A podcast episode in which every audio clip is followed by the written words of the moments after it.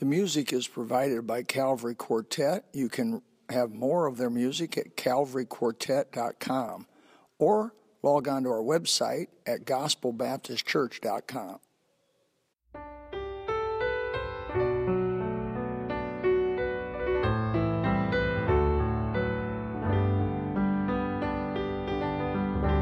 I'm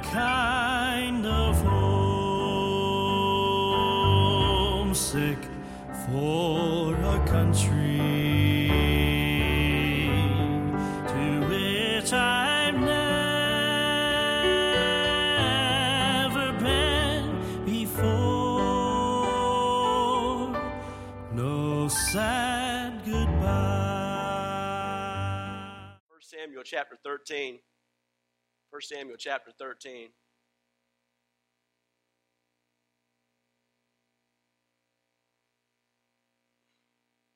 May 2007, Pastor and I and Tom went on a, uh, motorcycle trip. And uh, Pastor talked about that several times. And a great trip. On the way back down from uh, Tennessee area, we found a, a road called the Natchez Trace. It was 444 miles of beautiful, winding road. And uh, went from Nashville, Tennessee to Natchez, Mississippi. And a lot of historical uh, places you could stop on side of the road, read, watch, look, look at different things. And uh, old Confederate graveyard, a lot of beautiful lands, landscapes and la- landmarks. but I remember uh, stopping at one place in particular and looking at the landscape of the area and then looking at a picture of the actual place the way it used to be.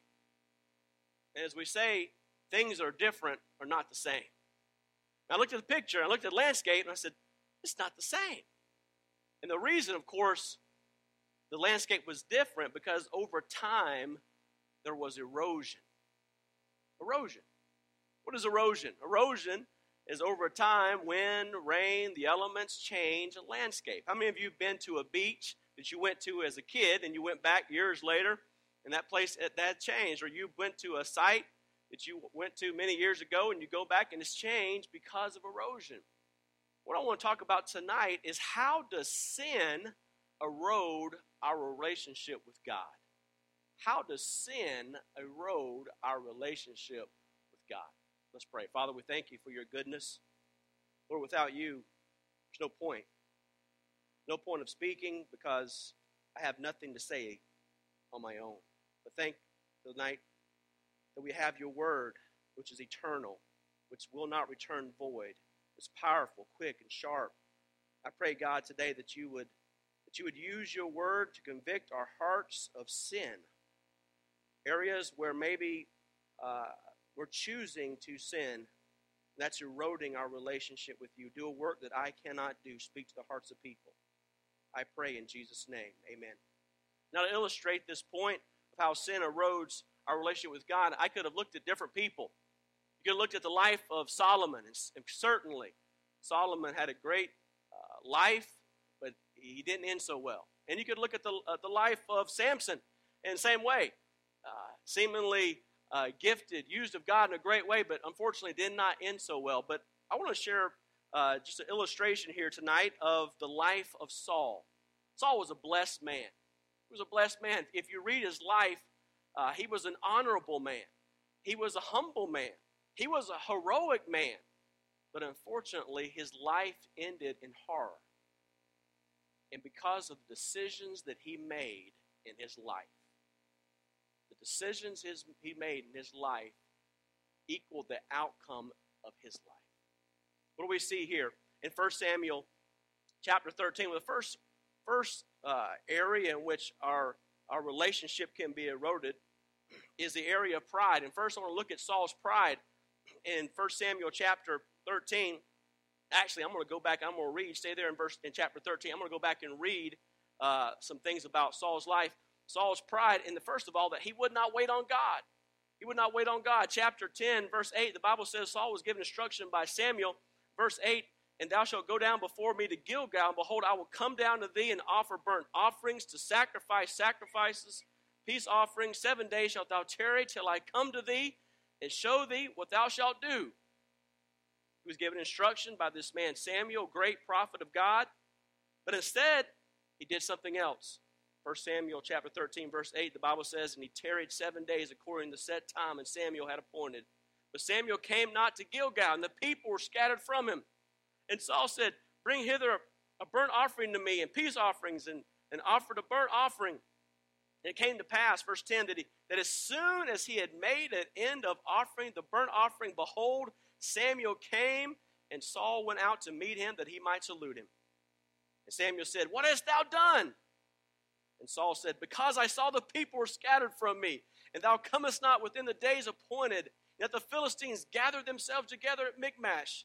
Therefore said I, The Philistines will come down now upon me to Gilgal, and I have not made supplications, the Lord. I love these words. I forced myself. I forced myself, therefore, and offered a burnt offering. Whenever your kids say, I forced myself, it's never a good thing. Verse 13, and Samuel said to Saul, Thou hast done foolishly.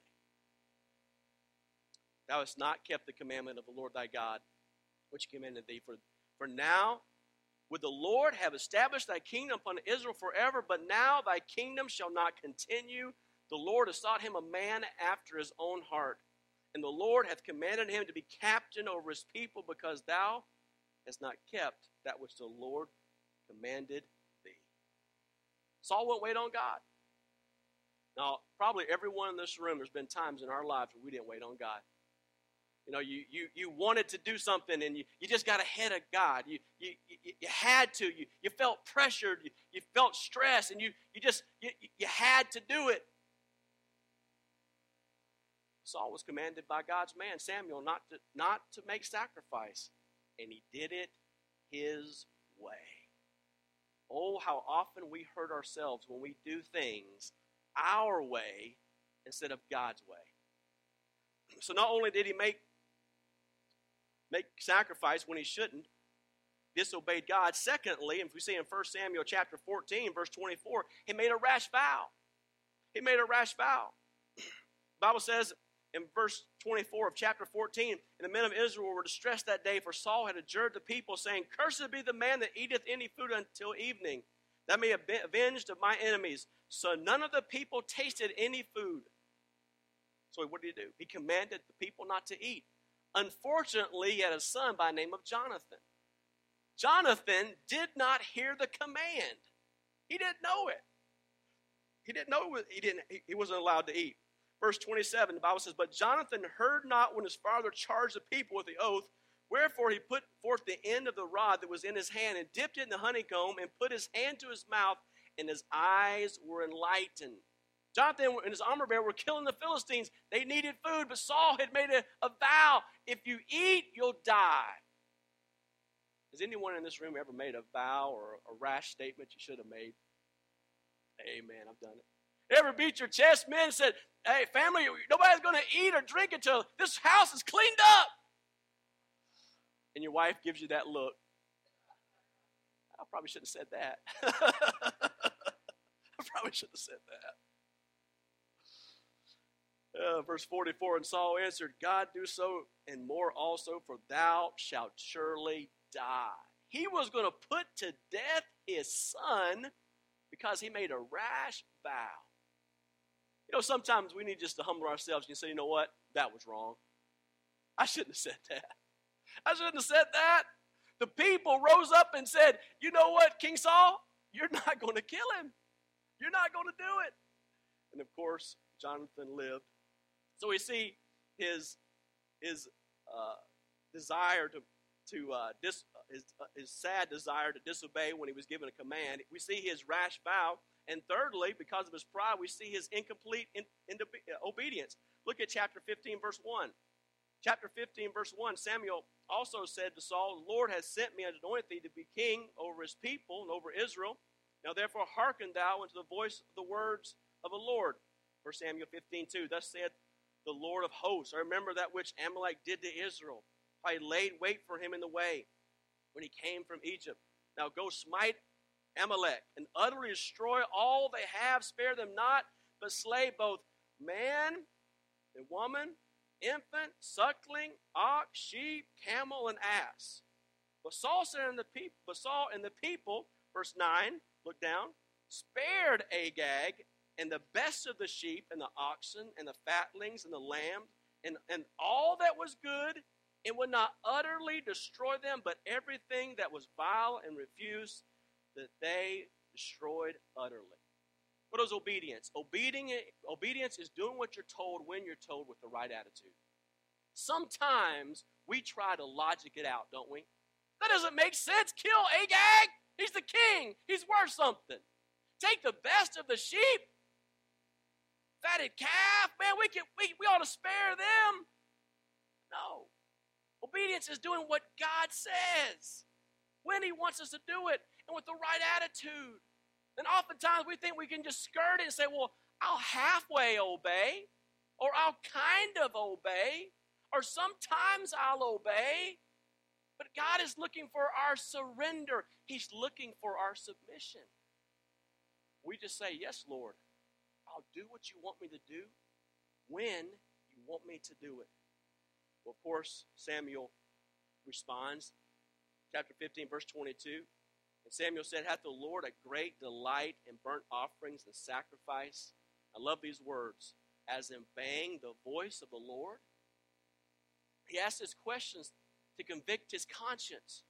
He says, Behold, to obey is better than sacrifice, and to hearken than the fat of rams for rebellion. And That's what that's what disobedience, the heart of disobedience is rebellion.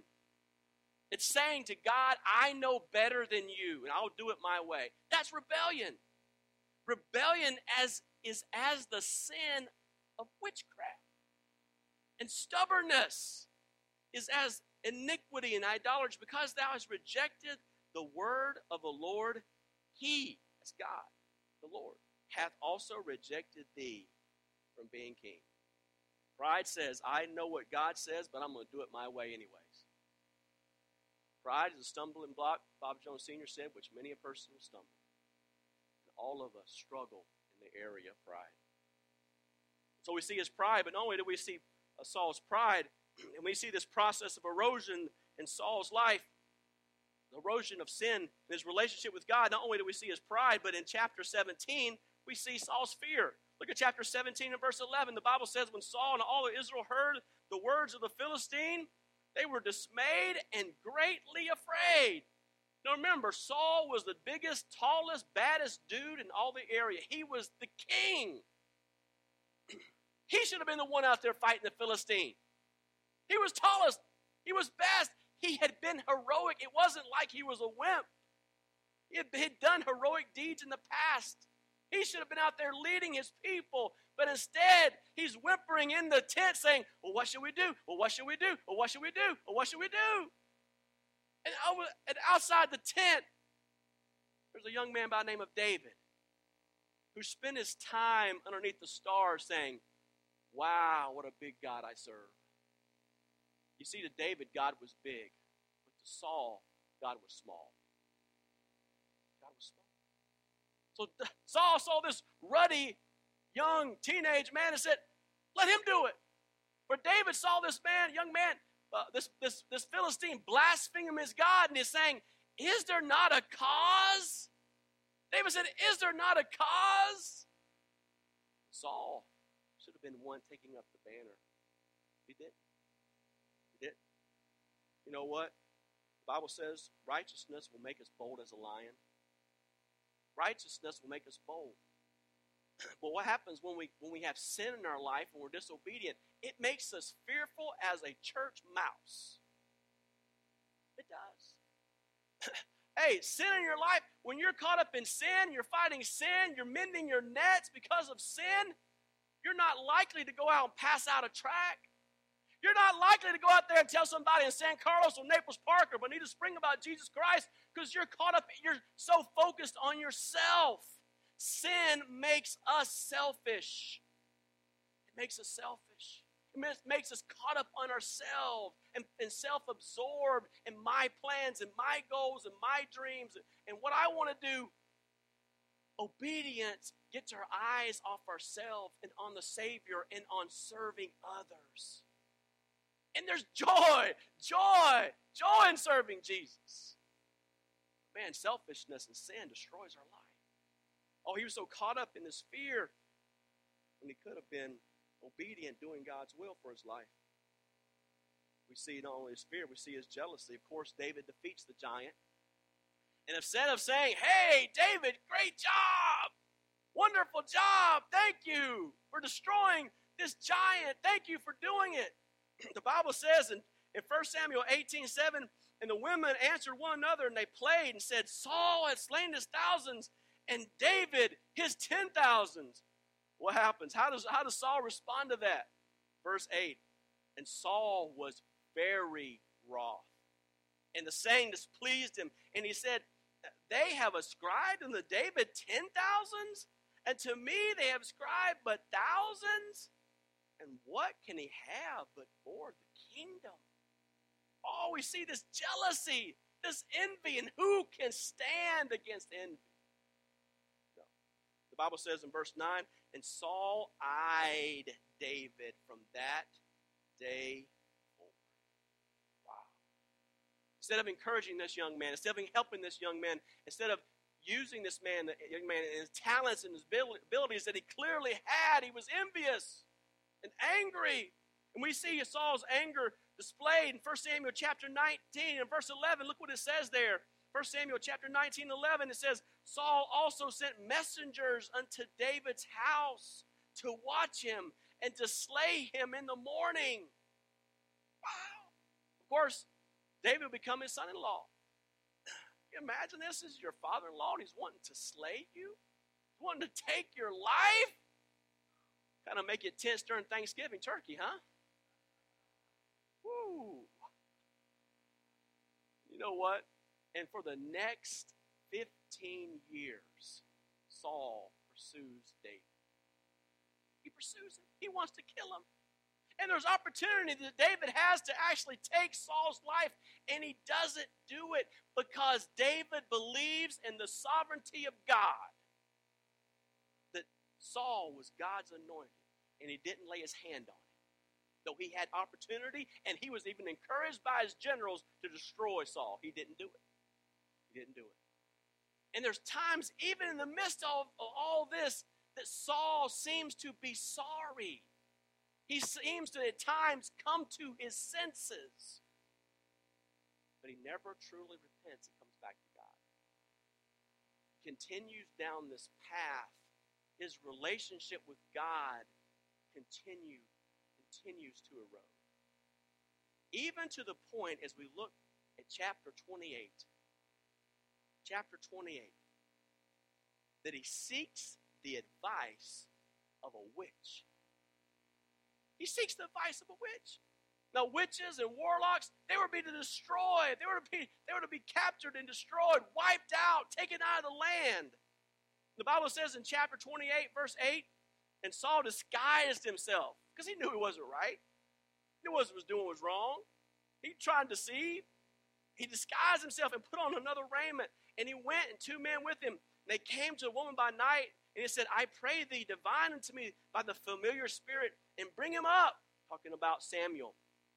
Bring him up, whom I shall name unto thee. And the woman said unto him, Behold, behold, thou knowest that Saul hath done, how he hath cut off those who have familiar spirits and the wizards out of the land. Wherefore, when thou then layest thou a snare for my life to cause me to die? The witch is more righteous than Saul. She knows the truth. She knows that you know Saul is he, he wants to destroy all of us. You're not trying to make some type of snare here to destroy me. This is not some type of trick. Remember? But Saul's he's deceiving this woman. He says, uh, thou knowest what's going to happen here. Verse 10, and Saul where to, uh, uh, swear to her by the Lord, saying, he swore to this woman, this witch, as the Lord liveth, there shall be no punishment happen to thee for this thing. Then said the woman, Whom shall I bring up unto thee? And he said, Bring me up Samuel. Verse 12. And when the woman saw Samuel, she cried with a loud voice. And the woman spake to Saul, saying, Why hast thou deceived me? For thou art Saul. Wow. The woman saw the truth of it. She knew that what he was doing was wrong. But he deceived himself. He deceived himself even to believe that what he could do and going after this, this, this witch's woman's advice was right. And of course, we know the truth of the, the whole situation. She did, she did bring up Samuel. Samuel said to him that tomorrow, tomorrow you and your sons are going to die. Course, as we read in 1 Samuel chapter 31, they did die. Samuel, uh, Saul died, and his three sons, they all died on the battlefield. And as you look over, go over to, to uh, 2 Samuel, read that actually he died at the hand of a Amalekite, the very people that Saul was supposed to annihilate. The Amalekite took his life.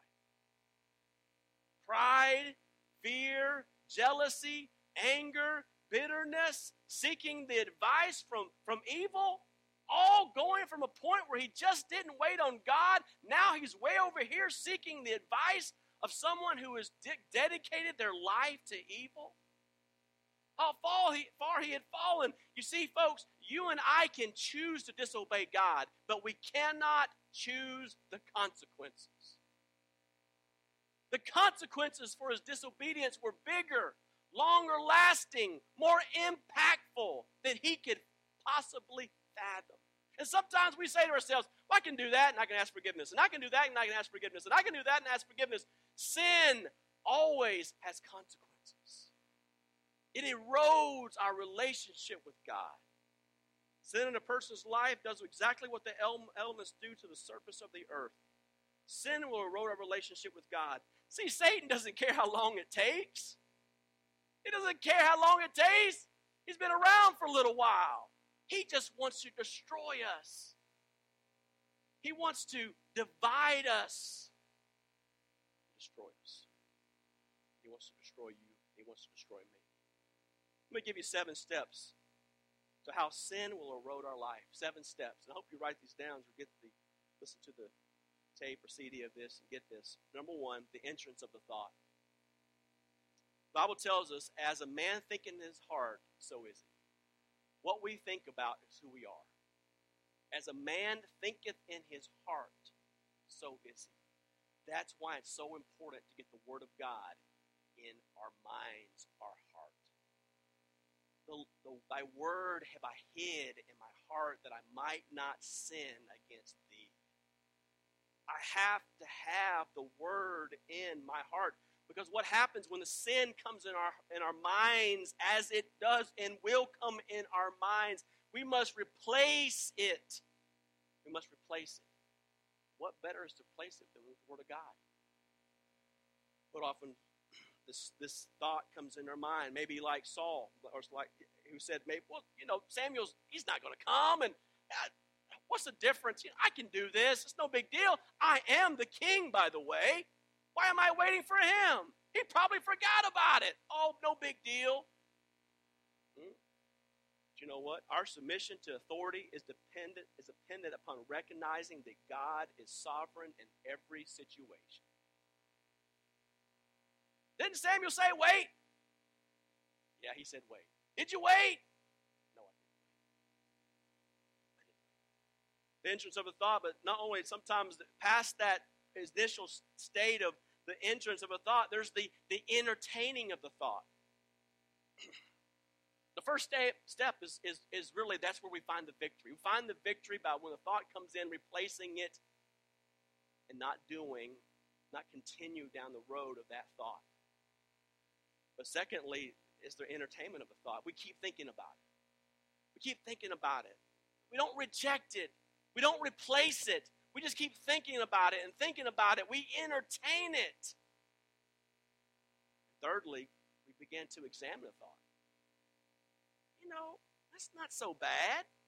Like a lawyer, would begin to build the case for the thought. It's, you know, uh, wait a little while. Nah.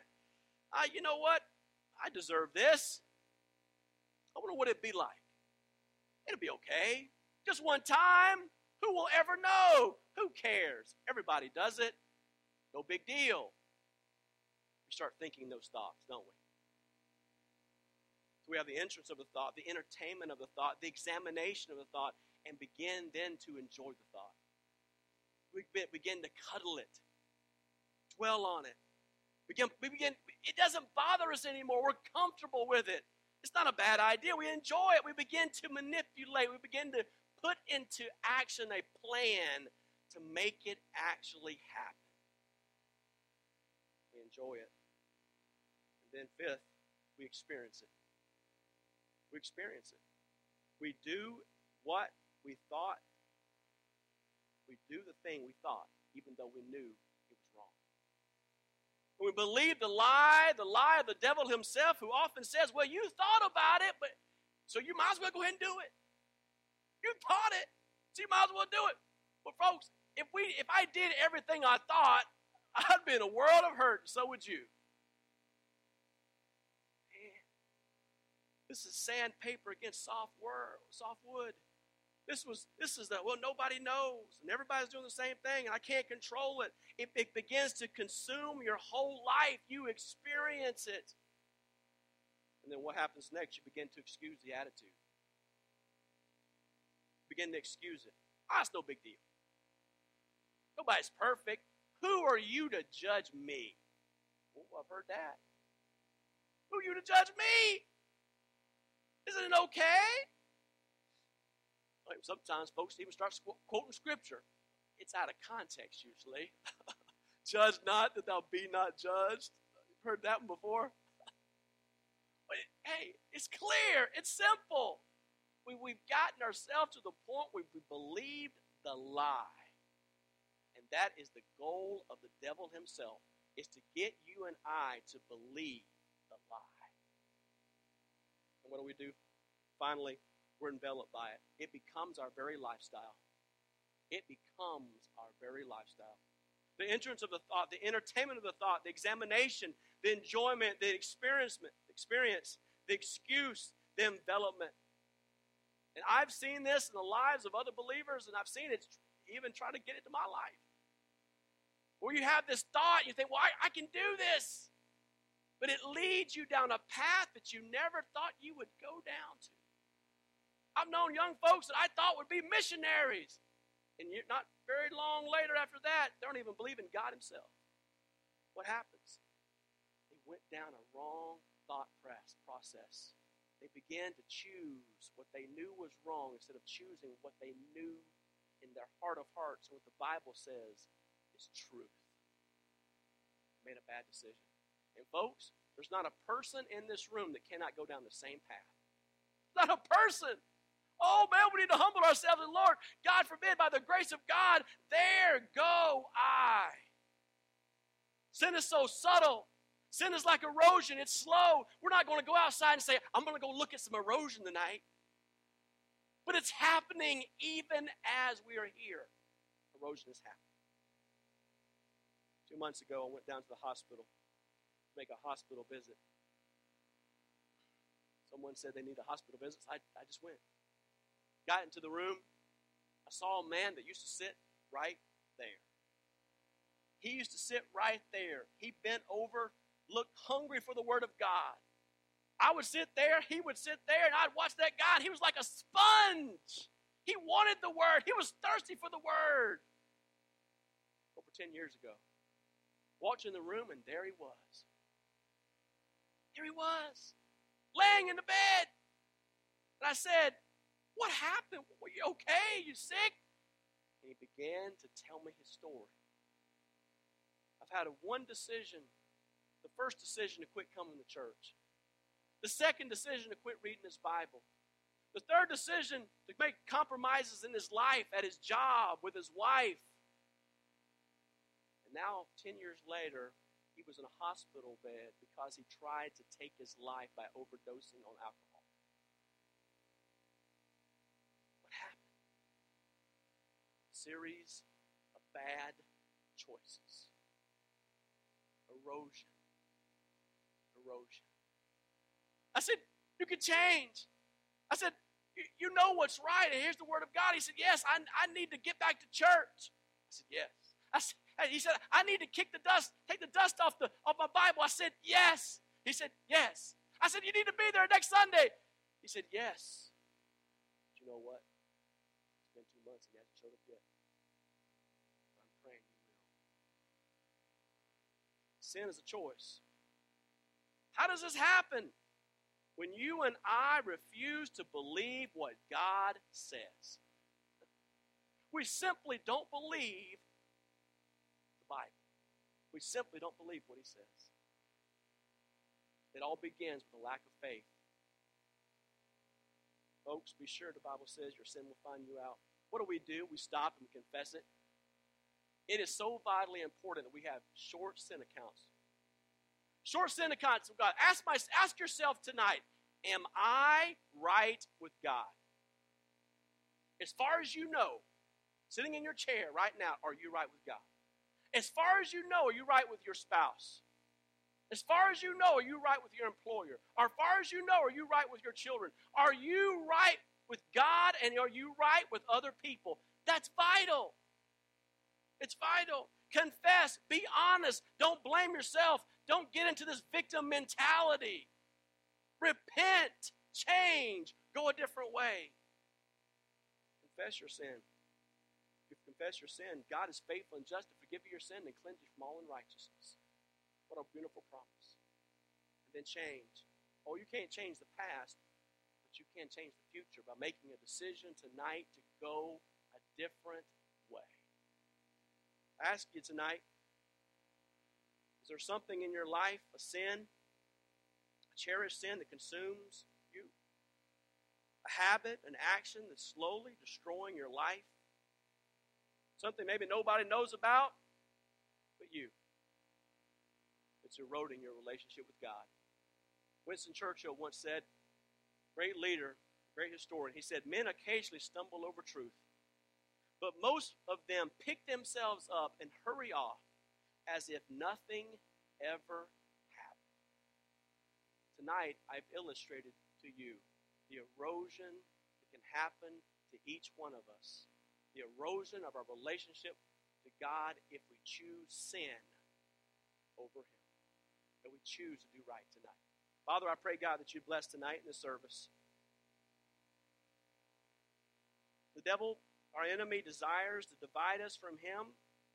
Our flesh, the world, desires to destroy us, to bring us to the place in our life where we're like Saul, defeated and destroyed, and no longer able to be used in your harvest field. Oh God, I don't want to be like this. Oh God, I don't want to end up like Saul. I, I want to end well. I want to choose you. You know my heart. You know my desire. You know my thoughts. Oh God, I pray, God, that you would help each one of us take serious sin. Sometimes we play with it. Sometimes we, we cuddle it. Sometimes we we joke about it, we laugh about it, it becomes doesn't like it doesn't matter anymore, but sin destroy lives.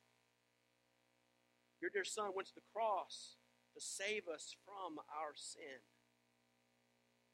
Oh God, help us to be honest with ourselves. Help us not to deceive ourselves. Help us not to live in denial. Help us not tonight to look at the person behind us or in front of us or beside us. But Lord, help us to search our own hearts and ask is there any wicked way in me, O Lord?